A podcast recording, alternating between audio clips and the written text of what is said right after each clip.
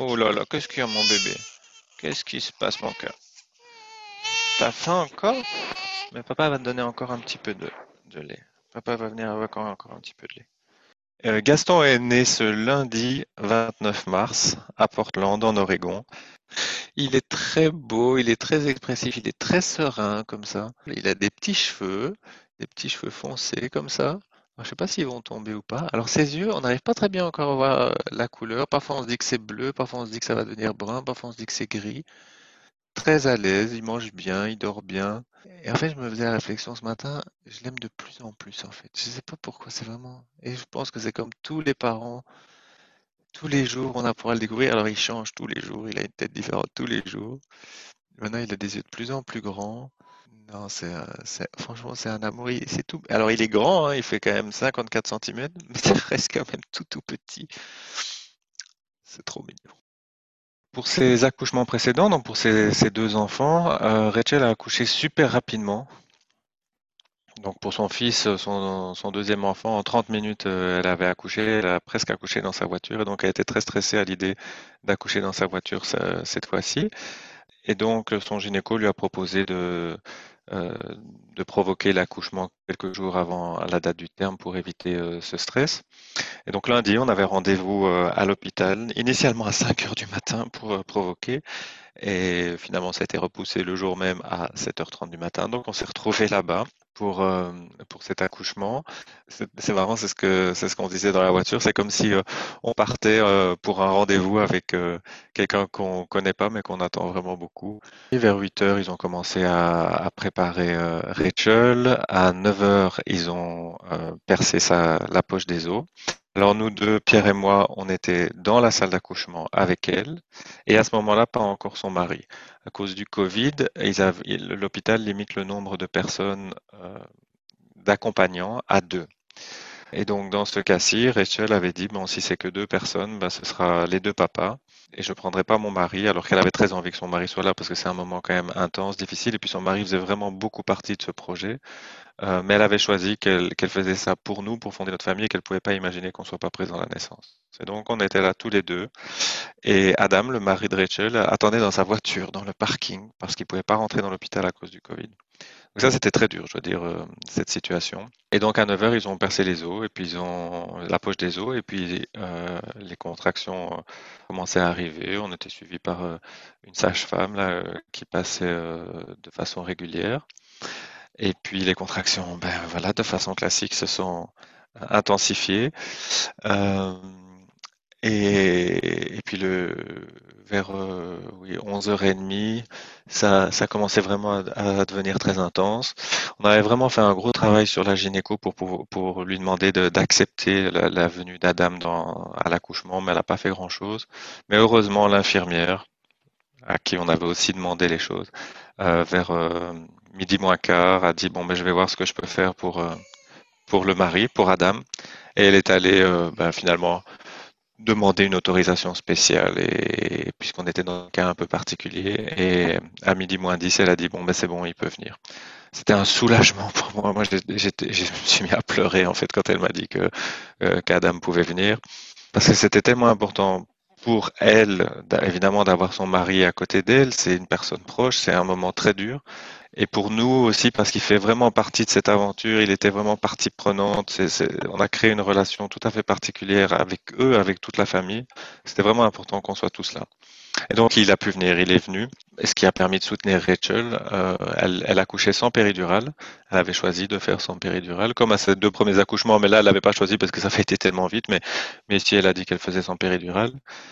Alors c'est un moment particulier, on est là à côté d'elle euh, dans cette salle d'accouchement et on la voit souffrir, évidemment. Et c'est un moment de, c'est un moment difficile hein, de voir, déjà de voir souffrir quelqu'un, évidemment, c'est, toujours difficile. Mais dans, dans ce contexte-là, c'est, difficile de la voir souffrir. Mais bon, voilà, c'est, ça fait partie, ça fait partie évidemment de la, de la venue au monde d'un enfant.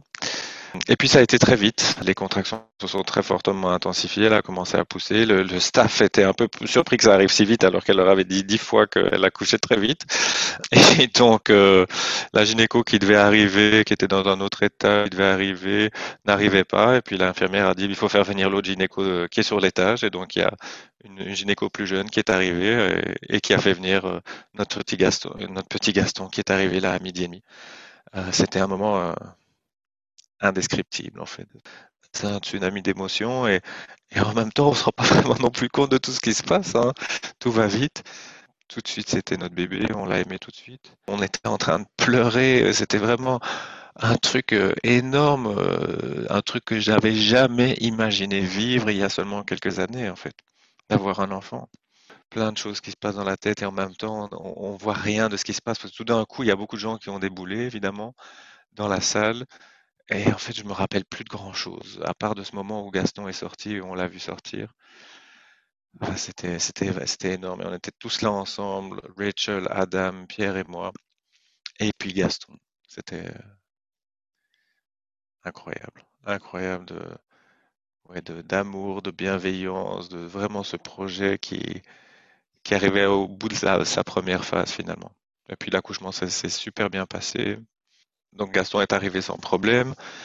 On a coupé le cordon ombilical et puis directement, donc on a mis sur le ventre de Rachel, on a coupé le cordon ombilical.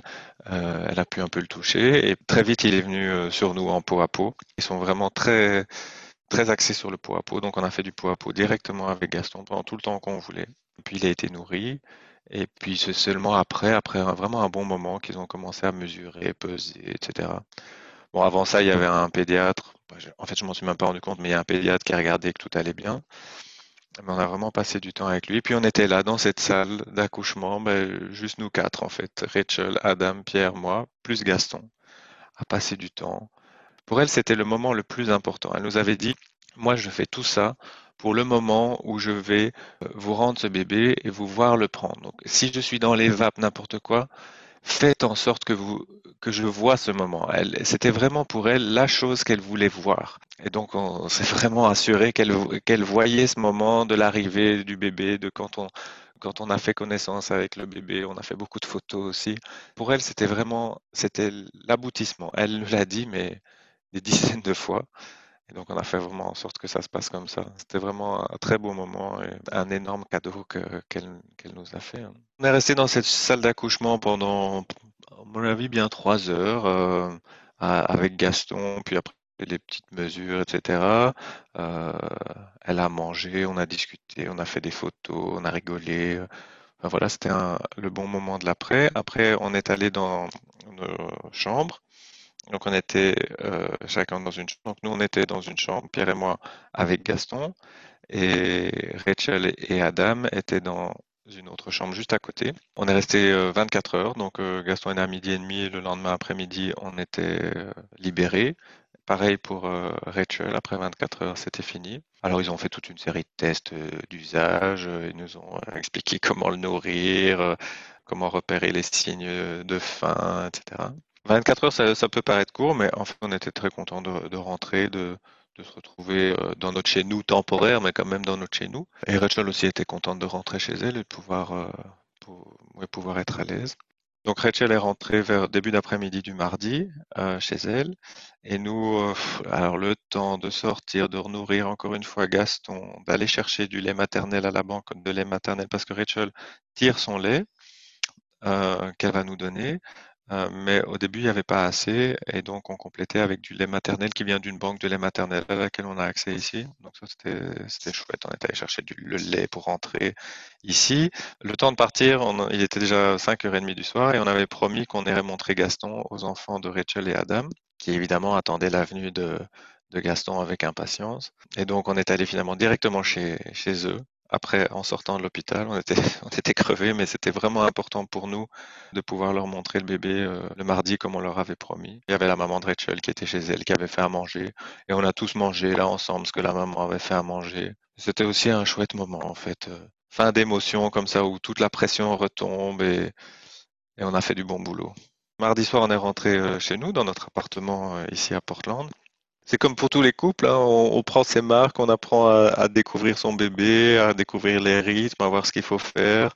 On a fait beaucoup de calls vidéo, etc. Évidemment, puisqu'on n'a pas de visite, puisqu'on est loin. Ça, je pense que c'est un peu compliqué pour la famille de ne pas pouvoir être là, de ne pas pouvoir le prendre, le toucher, le voir. Donc, on essaie de faire beaucoup de vidéos, de, de vidéo calls, etc. avec euh, les membres de la famille, les amis, qui puissent rencontrer Gaston. Donc, on passe pas mal de temps à faire ça, surtout, euh, surtout le matin, évidemment, puisqu'après, dans l'après-midi, ben, la Belgique est, euh, dort. On s'occupe de lui. Moi, je recommence un petit peu à, travailler, à faire quelques cours le, le matin. Puis on s'occupe de lui. Aujourd'hui, on va aller chez le pédiatre. Enfin voilà, on fait des activités de, de jeunes parents.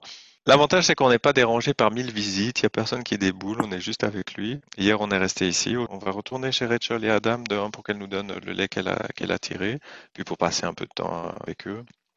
Aller montrer notre bébé à leurs voisins qui nous avaient fait des, panier cadeau incroyable avec des cadeaux pour euh, le bébé, des cadeaux pour nous. Euh, oui, on a été super bien accueillis même par, ses voisins qu'on ne connaissait pas et donc euh, voilà, on va, aller leur présenter notre merveille maintenant. Des, des, de parents, de, jeunes parents en fait, j'imagine, sauf que sauf qu'on est loin et qu'on est deux papas, mais à part ça, c'est comme des milliers de familles chaque année. Alors, on ne sait pas encore très bien combien de temps on va rester. Ça dépend de la rapidité à laquelle on obtiendra les euh, papiers de Gaston, euh, c'est-à-dire son passeport américain. En principe, ça se fait relativement vite, donc en principe, après trois ou quatre semaines, ben, on peut rentrer. Bon, ici, avec le Covid, c'est beaucoup plus compliqué d'obtenir un passeport. Donc, il y a des, il y a des, des façons de l'obtenir plus ra- rapidement, mais qui sont très limitées et assez compliquées d'accès. Sinon, on attendra. Donc là, c'est un peu l'incertitude. On ne sait pas, on ne sait pas encore vraiment quand on va rentrer, mais certainement pas avant un mois. Attends, je le prends parce que là, Pierre est à côté de moi. Je prends Gaston. Coucou, mon bébé. Ça va, t'as encore faim, dis donc? T'as encore faim, mais tu viens de manger? Oh là là, on a fait un gros dodo. Euh, Rachel, elle un- son nom de famille, c'est un prénom. Et donc, le deuxième prénom de Gaston, c'est finalement le nom de famille de, la famille de Rachel, comme un, hommage finalement à tout ça. Alors, elle, ou- oui, elle le vit bien, vraiment. En tout cas, jusqu'à jusqu'à présent, j'ai pas de doute là-dessus. Euh, elle s'était très bien préparée. Et ça, c'est vraiment la chose à comprendre, c'est que c'est très clair pour elle et pour tout le monde qu'elle ne se fait pas un enfant et qu'on va pas venir lui prendre son enfant. Si elle veut avoir un enfant, elle fait un enfant. Elle sait faire ça très facilement et elle adore euh, être enceinte. Elle, elle, voilà, son projet familial, il est complet, mais c'était, c'est pour elle, c'était très clair. Elle a fait beaucoup de visualisation aussi du moment où elle allait nous rendre, nous rendre cet enfant.